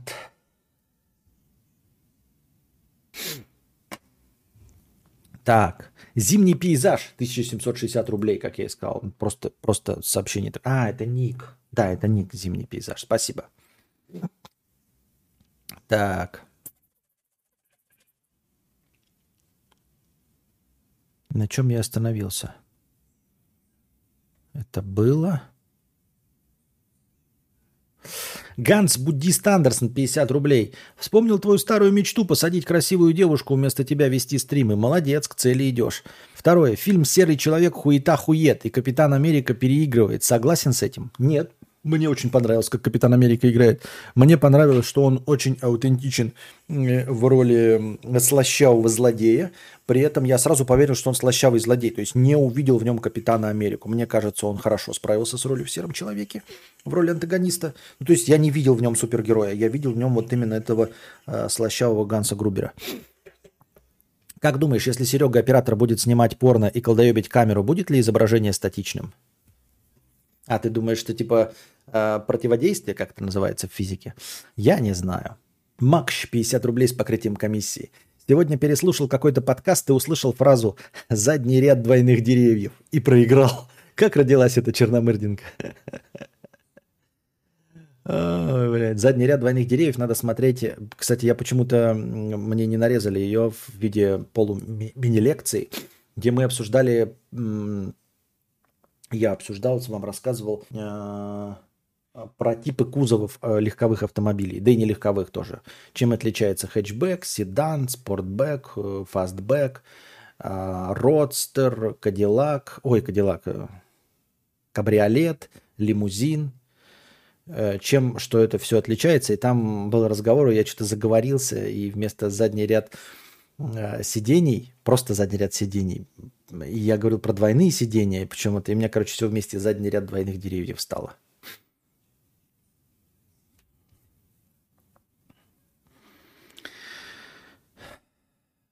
Алина, 50 рублей с покрытием комиссии. Привет, Костя. Наткнулась на нарезку четырехлетней давности, где якобы в чат заходил Хесус.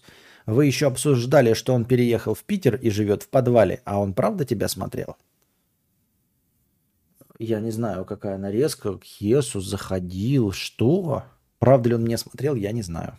И Я не помню и не понимаю, о чем ты говоришь, к сожалению.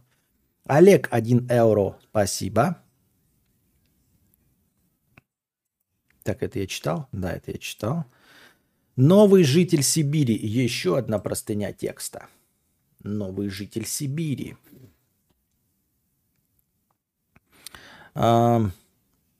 Выходить ли из зоны комфорта? Привет, мудрец. Хочу рассказать тебе и дорогим подписчикам историю, как правильно надо выходить из зоны комфорта. Спойлер, нет. Жил я в городе-миллионнике на Урале, учился в вышке на нефтянке очно и одновременно с этим работал вахтами обычным работягой на месторождении недалеко от города. Получал 55 тысяч в месяц. Для ровного счета написал зарплат просто без дрочи, выходная или рабочая вахта. И вот этим летом закончил универ. Учился, к слову, очень хорошо, несмотря на работу. Решил, что надо что-то менять и поехал в Сибирь на постоянку. Чтобы уйти от вахты, Тут и ЗП побольше, и перспективы в карьерном плане.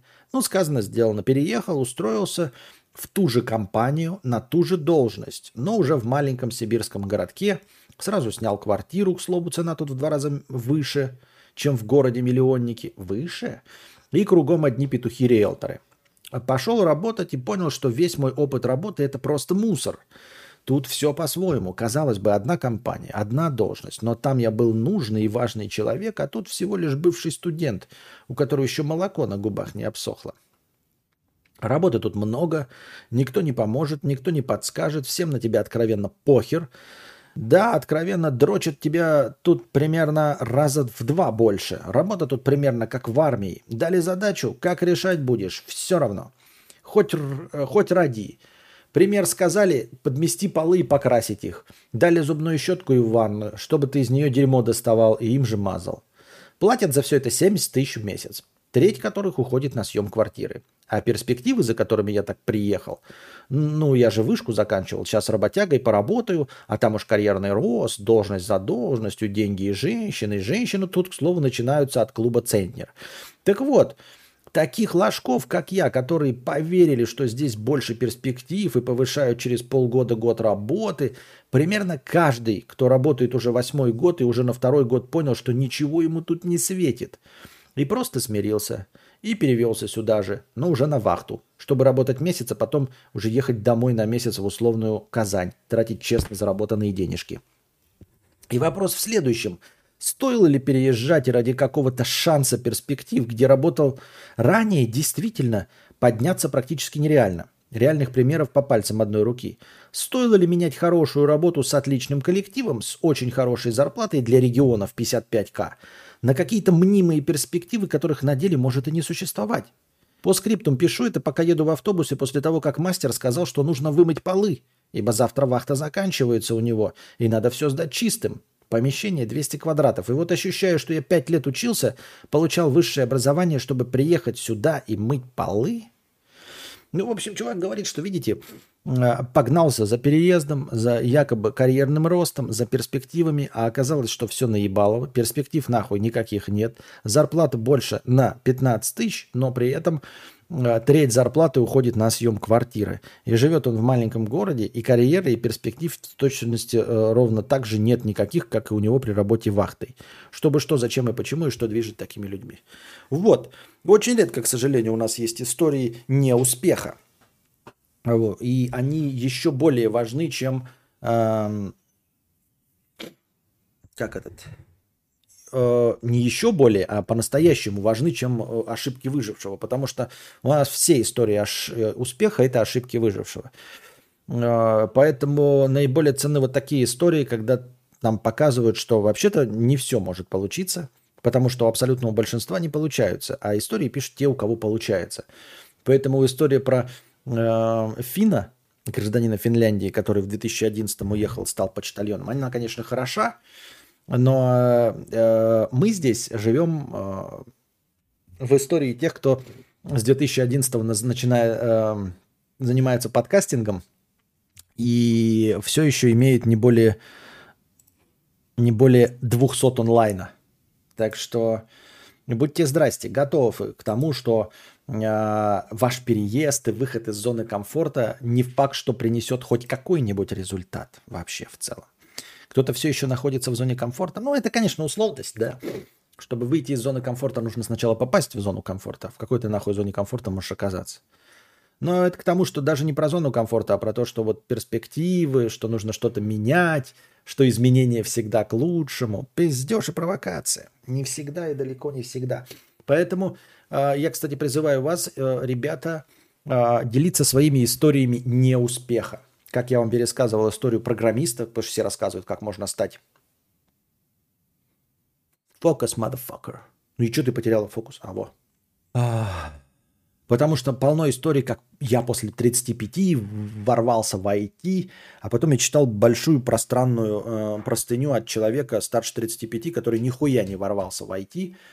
Э, и вот рассказал просто потому, что, говорит, столько мотивирующих э, баек, я бы хотел рассказать свою, и он реально прилагал все усилия, все делал и, и, и не устроился, потому что эйджизм, потому что замкнутый круг у тебя нет никакого портфолио, потому что замкнутый круг у тебя нет э, диплома. Вроде как все говорят, войти нахуй никому не нужен диплом, никто в него не смотрит. На деле на самом деле нахуй смотрят. И он э, нужен на самом начальном этапе, чтобы твою э, резюме просто не смели в мусорку, понимаете? То есть, э, когда люди говорят, что в альбом, в диплом не смотрят, в него не смотрят, но он должен быть. И он рассказывает о том, что ты типа э, попадаешь в ту стопку, у которых нет диплома, ее просто сметают нахуй сразу. А, но это его опыт, да. Он, конечно, всем не понравился, все же воодушевлены, блядь, проектом а, Венера от Жака Фреско. Все у всех получится, успешный успех, что это просто неудачник, он недостаточно приложил усилий. А я склонен все-таки в такие истории верить, потому что я вот по опыту э, э, озвучиваемой всеми теории о том, что если ты будешь регулярно выпускать видеоролики, ты обязательно добьешься каких-то там полумиллионов зрителей – я вам говорю, что нет. У меня ты, больше 1200 стримов по часу и более. Средний, даже можно посмотреть, сколько же у меня в среднем на, длится стрим, если все 1200 сложить вместе. 1200 и более. Вот. 1200 роликов на Ютубе. 11 лет присутствия. 200 человек онлайна. Так что ошибка выживших существует. Дуэр Сандерс, Дьюи, Дьюер Сандерс, 100 рублей с покрытием комиссии. Спасибо за покрытие комиссии. Приветствую, Константавр. Слушаю записи подкастов во время работы, причем часто перескакиваю с видео на аудио. Э, мне так удобно, но есть проблема. При переходе с Ютуба надо посмотреть, какую серию не дослушал.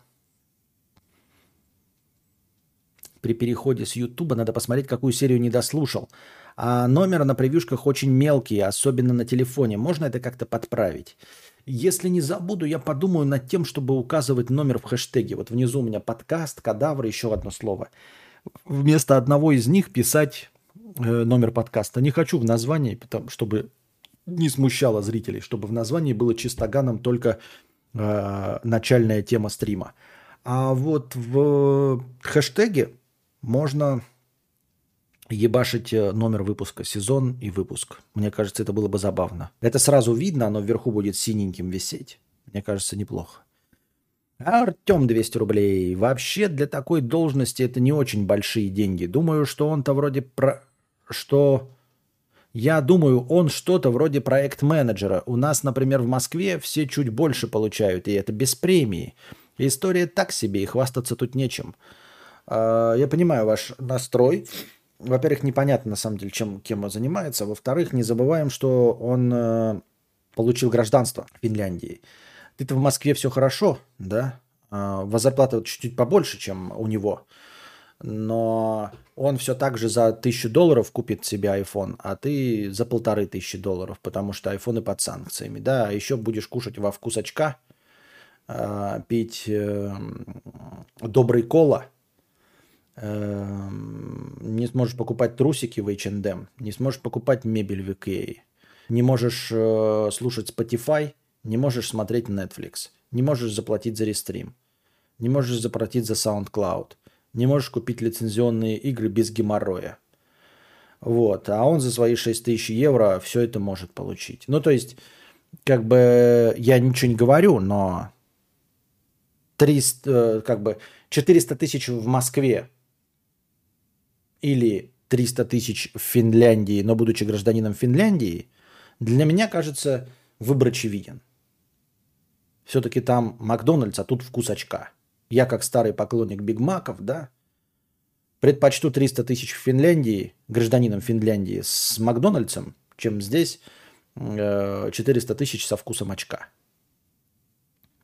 Кому как? Кому как? Я никого ни в коем случае не, не, не призываю, ничего никому не доказываю, ничего не постулирую. Ну, просто вот какой выбор, понимаешь, Артем? Кому как? Кому как? Вот. И машину за 1600 евро купить, на которой работать, да? А, или покуп, купить Ладу Гранту по цене Dodge Challenger. Там посчитали на автору, что стоимость новой Лады Гранты сейчас а, в долларах, 43 тысячи долларов, такая же, как Dodge Challenger в Америке. То есть вот в Америке а, за эти деньги человек покупает Dodge Challenger. Такой вот, да? Ну ладно, не демон, конечно, СРТ, но 309-сильный Dodge Challenger. А здесь ты покупаешь Ладу Гранту за те же самые 43 тысячи долларов. Вот. У опрос. Кому как? Кому как? Просто чисто предпочтение, понимаешь? Как там кто-то нам писал, что он не может справиться, где там живет в Нидерландах, не может справиться с тем, что нет питерских шлюх. Какие-то там питерские шлюхи особенные, которых нет больше нигде. Вот человек не может справиться с отсутствием питерских шлюх, и вот это для него супер важно. Анзорчик, так это вы снимались у Павлика? Наконец-то я вас нашел. Расскажите, как зародилось сотрудничество. Познакомились в интернетах, да, и я в качестве камео снялся в двух сезонах э, о наркомана Павлика, ну, там, в небольших кадриках. Юра, 300 рублей с покрытием комиссии. Еще одна простыня текста. Чем ебаться, лучше книжку почитать, ей-богу. Нахлынуло на тебя полуночное ебаться, понимаю. Скачал ты Тиндер, купил премиум, чтобы как рязанский школьник на экскурсии в сторонке не стоять. Насвайпал себе гарем, ебливые опенинг фразочки раскидал, невод потянул, а там макрель. Осталось только набриолиниться, пробор опасной бритвой расчистить, подмышки надушить, сюртук приодеть и вызвать Яндекс Такси тарифа «На блядки мне, командир!». Но ты присядь на дорожку на сундук, подумай, что есть трескотня с бабою, кроме как суета – Вряд ли ебаться придет Аристофан с вагиной, согласись. Скорее всего, зумерша со стрелками на глазах. База, кринж, краш, дноклы, ахахаха, лол, типа да, типа, ну типа, типа лол, типа кекш, типа что? Тебе рядиться клоуном, молодиться, как Дориан Грей, рыть почву, как вепрь, глядеть заочно с понтом в глазах моих глубина, и это омут оргазмов, кулема, сымай труселя. У тебя рабочий час сколько стоит? А тут ты поставки провинциального актера погорелого театра считай сам. Ну, поедете ебаться в номера. Что ж, найдется какой-нибудь нюанс, что срежет кайф, или волосатая родинка на бедре, как киви ебучая, или изо рта пахнет треской, как у кошки, что, зевая, пасть раскрывает на 180 градусов. Или поглядишь внутрь туфель лодочек, а там стоптано до гумуса. И так гадко стоптано, что просвечивает сквозь гличевое ахигау родной курган, где весною доски на лужи набросают — и все, пиздец, Манмартер гуляет досыта. Ну ты, конечно, блядь, ценитель, ебать стоптаны лодочки, блядь. Пасть широко разевает. Нихуя, с такими, блядь, конечно, только члены мужиков, блядь, в гей-клубах. Если ты женщину видишь как э, кошку, разевающую пасти, и смотришь ей в лодочки, то, извини меня, женщины ли тебе интересны? Ну, поебетесь, что ж, спашешь на кобыле бесов в поле, проведаешь срачный ход с ревизией. Даже если понравится, затем станет неловко. За что я выебал этого человека? Собаки, как узел, развяжутся, разбегаются тотчас по разным концам двора, а люди все пытаются общие темы найти. А через недельку засвербит в хую свиристель, пойдешь к врачу, а там сифилис. Соскоб знаешь, какой больной? Я однажды делал, у меня на три секунды зрение отключилось. Все белым-бело стало, как в капитанской дочке у Пушкина. Уколы в хуй. Крафту нельзя три месяца, антибиотики, от них акне. Ну что, солдат, хорошо поебался? Так а что ж ты без гондона-то, ёптать? Гондоны без гондона. А, лучше бы книжку почитал. От книжки после вкусия стойкая, в компании бокал поднимаешь, а вот, господа, книжку Давичи читал, 85% выбравших эвтаназию белые мужчины. Есть в этом некая привилегия духа. Потом скажут, гостю приятно слушать за обедом. Породниться бы с таким, соединить капитал. А скажи за столом, вчера господа творожную суку драл в подушкине. И молчание, и рукола завяла и Тавро Трикстер на лбу твоем дурацком. Лебит зверь лукавый, старого добра не помнит, завтра опять попросит, наобещает щедро и насыпет копеек. Гоните промискуитет, русские, образуйте крепкие связи, чтобы номер криптокошелька товарища ночью разбуди, надиктуешь безошибочно. Ну, я вообще с тобой полностью согласен. В принципе-то да, как ты говоришь, ты же не призываешь отказываться от секосов, а призываешь эм, Стойкие крепкие связи. Да, стойкие крепкие связи. Свой, э, как ты говоришь, э, родной э, запах трески изо рта. Вот. Э, родинка э, акикиви, но привычная, своя, та, которая как бы э, вкусно пахнет и весело щекочет яички. Тут я с тобой полностью согласен. Зачем вот это вот э, ежедневные и вот это тиндеры, траты времени, бриолин – Действительно. А, плюс еще не, неудобные взгляды и разговоры после всего этого. Да и вероятность подцепить, опять же, э, сифилитические шанкры на пеструн. Это я с вами полностью согласен. Нахуя бы, чтобы что. Эм, поэтому да, соглашусь с донатором и призываю к стойким, устойчивым, крепким связям на сколь-нибудь про, про длительный промежуток времени. А вот эти все ваши... Но с другой стороны, а как найти стойкие связи э, без Тиндера в современных реалиях? Не приставать же к мадамам на улице. Не хватать же их за федрон в э, приличных местах. Так сразу и не поймешь, правильно? А кого за федрон можно ухватить? Только тех, у кого написано э, на страничке в, в Тиндере. Обожаю щупание за федрон. Так что... Слог такой, как будто Достоевский пару месяцев на дваче посидел, ей-богу. Ага. Галя, по коням, у нас отмена. С покрытием комиссии, спасибо. Костя, тебе на заставку писинг-паузы надо записку вешать. Ушла, буду через 10 минут. Так там и так и написано же, блядь, в заставке. Ничуть не хуже. Дутый петушок 497 рублей. Константин, поздравляю с переездом. Очень обрадовался за тебя, когда прочитал. Впереди новая жизнь, полная новых впечатлений и опыта. Отличный подарок самому себе на день рождения.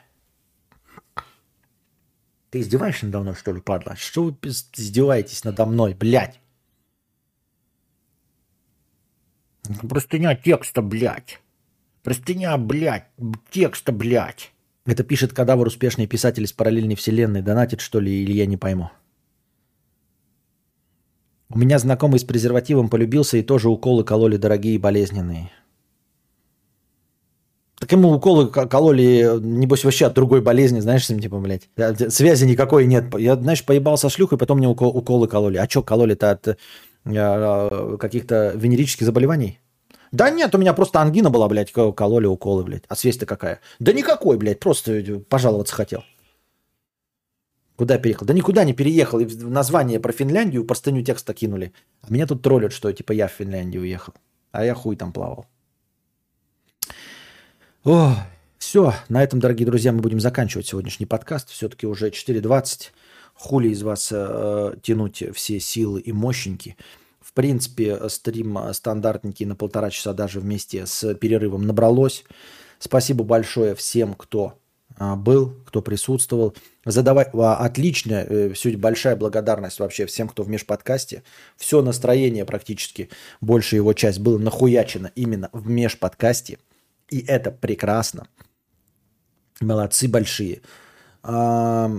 И за- написали кучу простыней, это тоже прекрасно. Мне когда нравится, когда даже надо выбирать из простыней, какую именно зачитать. Это все очень хорошо. Задавайте свои вопросы в межподкасте. Можете простынями, можно не простынями. Просто будет иногда тема просто интересная, которую хочется обсудить. Поэтому лучший э, вопрос из межподкастовых будет выбран и вынесен в заголовок поста, в превьюшечку, и ответу на этот вопрос будет посвящено начало следующего стрима. Не забывайте, пожалуйста, становиться спонсорами в Boosty. Сегодня спонсором в Boosty стал Оскар а, Хайрулин. В общем, а, спонсоры очень сильно поддерживают э, существование моего канала. Им огромное спасибо тоже. А, Вот, когда наберется критическая масса, масса станет полторы тысячи хорошего настроения в начале. Ну и приносите хорошее настроение и добровольные пожертвования непосредственно на сам подкаст. А пока держитесь там. Вам всего доброго. Да не знаю я, настроения. не знаю, что хочешь делай со мной, не знаю. Ты что, дурак? Долбай, что ты от меня хочешь? Что ты от меня хочешь? А? Я случайно не на ту кнопку нажал. И здоровья.